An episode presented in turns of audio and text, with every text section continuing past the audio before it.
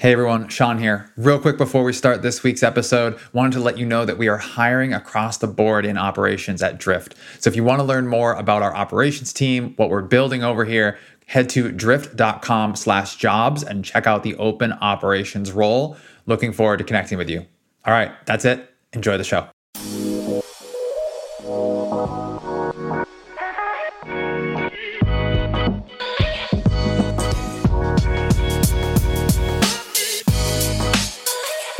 Hey everyone, welcome to Operations, the show where we look under the hood of companies in hypergrowth. My name is Sean Lane. I spend enormous chunks of my days thinking about the day in the life of a sales rep at Drift. Where are the opportunities? Where are the inefficiencies? Where can our operations team just simply make the reps' lives easier? And the truth is that there are just so many different things competing for time and mental headspace in that rep's day in the life apps and tools, managers, Salesforce, prospects, not to mention the 17 tabs they have open at all times. So, how can we as operators help to cut out the noise and think about things from a rep's perspective and not our own? That's exactly what I asked today's guest, Michelle Peach. Michelle is the Vice President of Revenue at Dooly, Dooly recently raised an $80 million Series B round, and they're a tool that helps reps to update Salesforce, take sales notes, and easily manage all of their deals. Prior to Dooly, Michelle led sales teams at Utest, Datadog, and here at Drift. And as someone who worked closely with her for multiple years, I can tell you firsthand she's one of the best partners that an operator can ask for. In our conversation, we talk about building sales teams without much instrumentation how to get on the reps level before pushing out new processes, and competing for that precious reps workspace we were talking about earlier. To start, though, I asked Michelle what it was like coming into Dooly's young business and how she prioritized where to focus first as a new VP of revenue. So, when I started at Dooly, there were only two sales reps that were there three weeks before me. So, basically, starting from the ground up, clean slate. And I started by listening to all the calls that we've had previously to my start date and then what's happening in real time. That allowed me to understand what our prospects are saying and what our sales cycle may potentially look like. It's going to change over time, but listening to calls and listening to the sales reps is where I started. I then will look at top of the funnel. So everything that's coming from inbound all the way down to what the sales cycle looks like today. So how many leads are each rep getting? What do those leads look like? Who are the titles and contacts? Where are they located? And that was actually really hard to do because we don't have the mechanisms in place today. So it's a lot of manual effort identifying the size of the companies, going to LinkedIn, using the free version of most things because we are very scrappy at the stage we're at today and identifying where we move the needle on the lead side. And once we figure that out, we identify our messaging, persona based. What does that look like? What tools do we need to put that in place?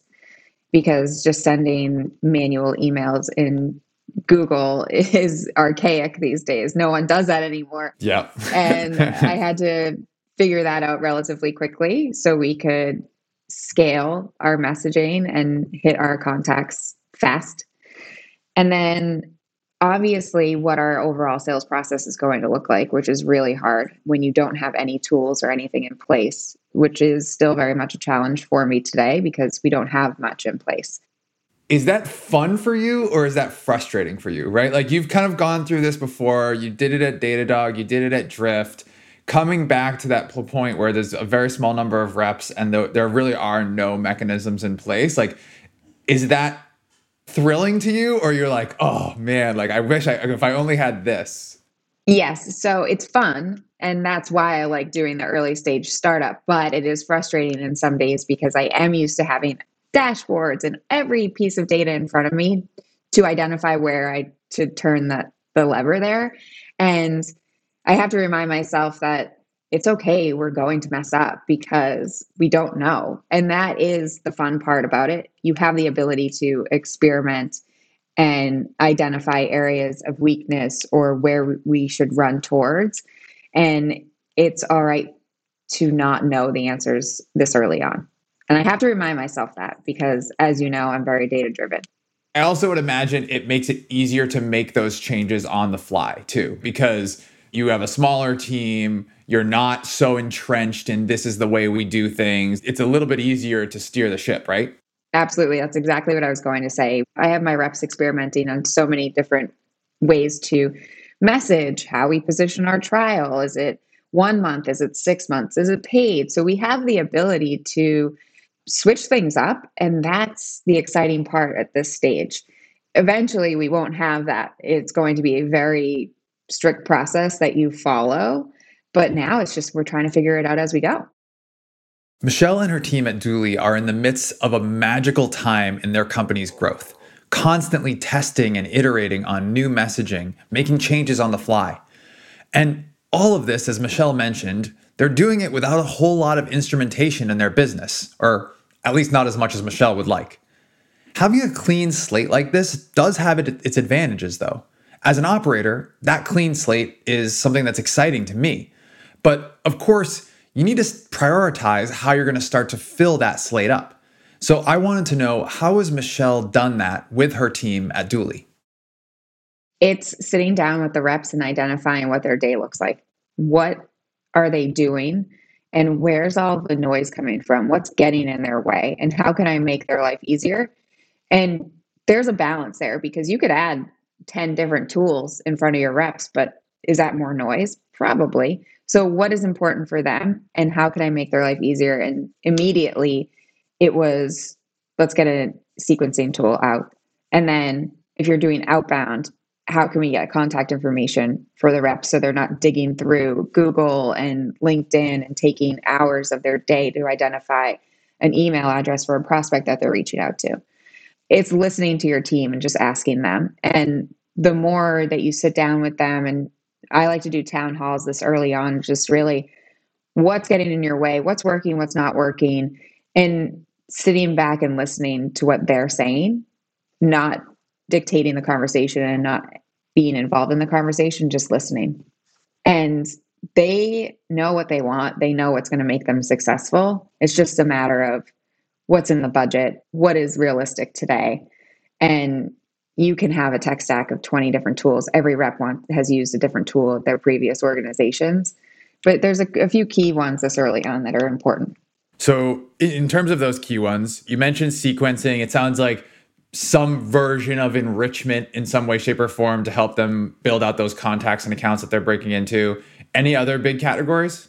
For me, enablement. So we use Gong, and that has been so helpful for not just the sales team, but also product, marketing, engineering. And it's something I wish I did more in my previous roles, taking the time to listen to calls for more coaching. And you can focus on something really small like that, just discovery. It's the first 10, 12 minutes of a call, and you can identify areas of improvement there. But the reps uh, go back and listen to their calls as well to identify areas that they need help on or where they couldn't get a next step and how they can improve going forward. That was my first purchase at Dooly was Gong because we needed to hear what our prospects were saying and then more for product too. It's really important for product to hear what people are asking especially as you're building. You're trying to figure out those aha moments in your product and your demo. And how are you going to do that without actually listening to calls? And it's so easy. Most people use Gong or Chorus, but it's so easy to just add a snippet. Here, this is what this prospect wants. How many times do you hear that request? Then you go and then build. That is super important. The email sequencing tool, a scheduling tool for meetings like a Drift or a Chili Piper, something easy for people to come and schedule for with your reps. And that is where we're at today. And as we start to build out our marketing automation and that tech stack, we'll start to talk about like bigger purchases.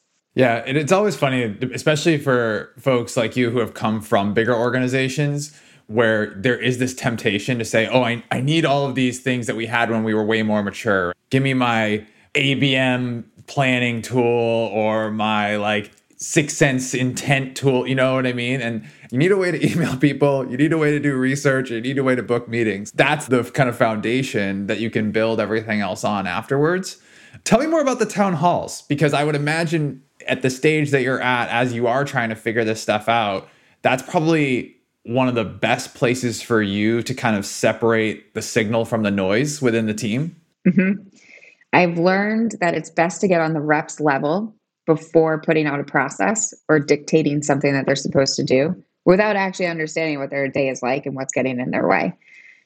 As you know, we've rolled out a process before and just shipped it and expected it to work and it doesn't because it may not make sense for the reps in their day in the life. So during those town halls or just the collaboration meetings where the reps are talking about this is what's working, this is not, this isn't working, hearing what they're doing in their day and any hurdles that they're getting and are coming in front of them. Like, for example, not having contact information. That's really important. If one rep said it, okay. But if all five, ten of your reps are saying it, then you know that that's probably an issue that isn't necessarily impacting one rep, but it's impacting the entire team. And then you have to think about the amount of time five, ten reps are taking to go find contact information. If one rep is telling me it takes me an hour, you have to assume everyone else is taking an hour to find contact information. That's 10 hours out of their day. So that's the ROI right there to go fight for that tool or to fix that process. But it is important to uh, get on their level to understand what's getting in their way. And like I mentioned, let them talk and just sit back and listen and unpack a little bit more by asking the reps open-ended questions. You know, you teach them to ask open-ended questions on sales calls, but also do that with your team to just dig a little bit deeper to identify how much of this is really a pain for them or are they just complaining? Because you'll hear so many different opinions of which way we should go, what's working, what's not working, but once you start to hear themes, you figure out that it is actually truly a pain for everyone on the team. You can get such a good sense for the kind of sales leader that Michelle is from those last few minutes. She just listens. It sounds simple, but it sets her apart. My biggest takeaway is her concept of getting on her reps level before pushing out new processes.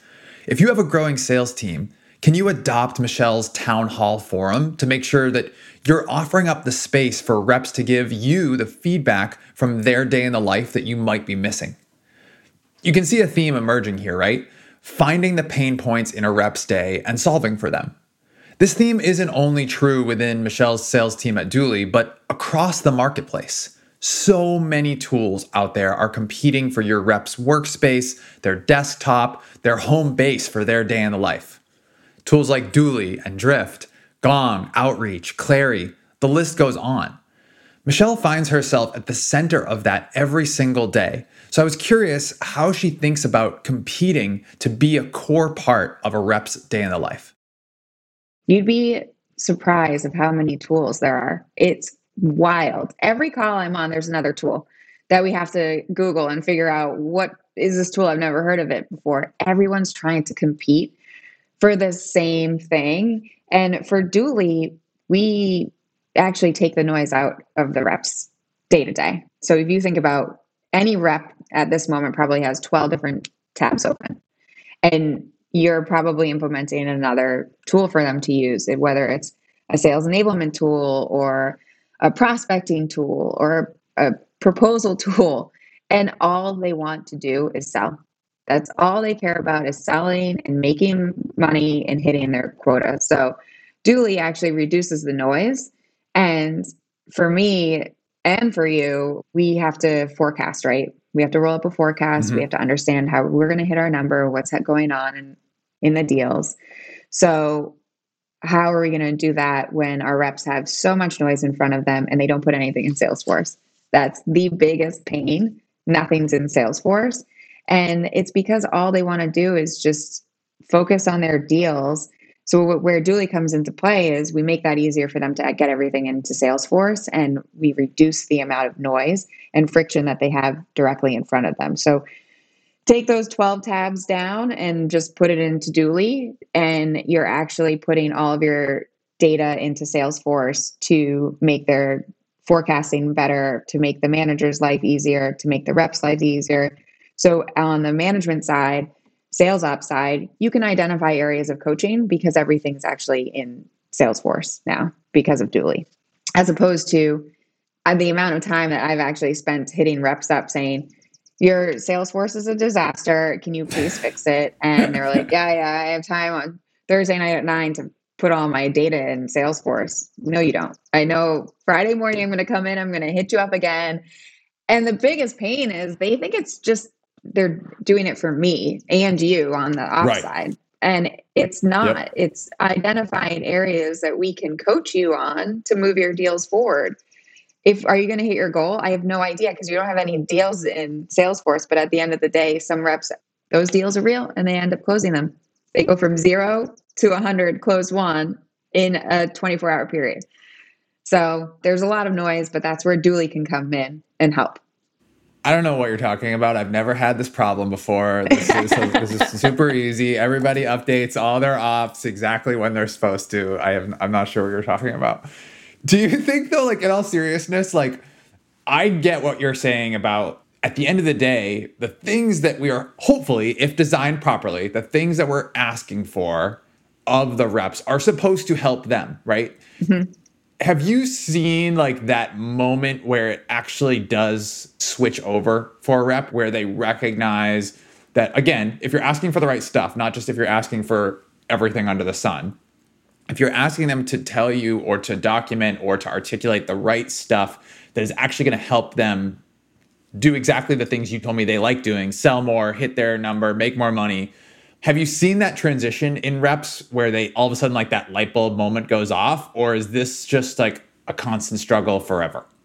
It's when they win a deal and they can tie it back to whatever you told them to do or whatever process you put in place. Again, it goes back to on the manager level, they assume that I don't know what's going on in their day in the life because I'm not in their shoes and I tell them to do something and they're like, yeah, whatever. She doesn't know that prospecting is going to take me six hours to break into this account.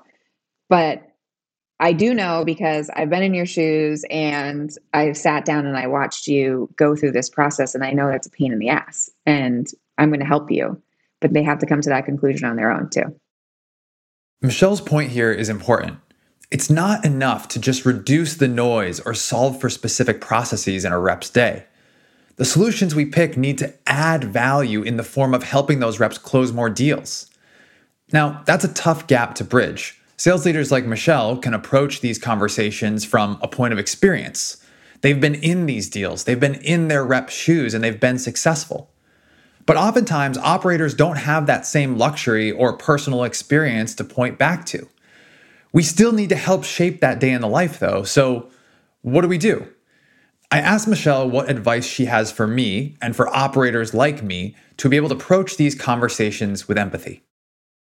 Build champions. It's like sales. You identify a small team that you are going to try something out and trial it out with an idea of what success will look like and have these champions internally on the sales team almost be like train the trainers at the end of the day when you go to implement that tool and it's typically your top reps if a mediocre bottom of the barrel rep sees our top rep do something, they're most likely going to do it because they want to be that winning rep. They want to be the shining star. And when you have your handful of reps that you can build up within the team, doing what you expect them to do, odds are everyone's going to follow suit.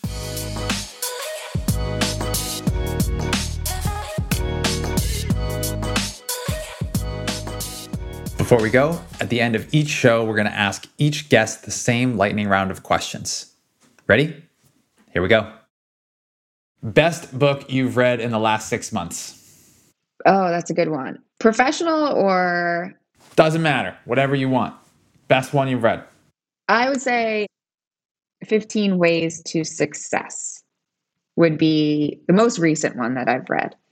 And it just gets you in the right mindset of building confidence and don't ever necessarily think that you can't do something, but you can. And it talks a lot about Henry Ford and Edison and how they thought about building out their businesses and really using your mind and not failing. Nice. All right. I usually ask at this point your favorite part about working in ops. So I'm going to ask you your favorite part about working with ops. Oh, ops are my partner, partner in crime. I couldn't do my job without a solid ops team and a solid partner. And that's because I really enjoy looking at data and understanding where we're going to move the needle, what's working, not working, and think about more of a strategic play. And you can do that without data based off of whatever you've done in the past. But ops, they're my go to. It's really important to have that partnership super strong and understand how each individual works as well. So I've worked very closely with you and we would meet weekly and you would help out with forecasting and identifying areas where we could run towards. So it's building that partnership and that relationship is also really important. Yeah, I can vouch for that. Not just blowing hot air. That absolutely happened. All right, flip side, least favorite part about working with ops. Oh, man. That's funny because it might have to do with not being able to buy the tools that we want to buy and coming sometimes being a bottleneck where it's like, hey, listen, I have 10 reps paying for this out of pocket. Can we just buy this tool? You know, we have a process. You can't just buy every tool, but that would probably be it. That's amazing. Someone who impacted you getting to the job you have today. Oh, that's a heavy one. Do you want titles, names, or whatever you feel comfortable with? Names is fine.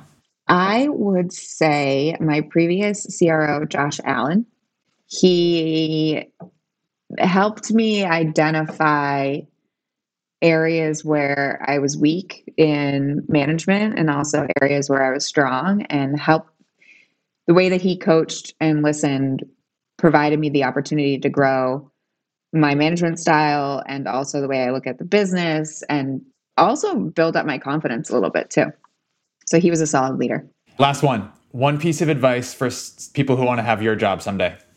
I would say set goals for yourself, find a good coach, and never give up because it is really hard and you're going to have really shitty days. But if you continue to focus on the end goal in, in sight, you will get there.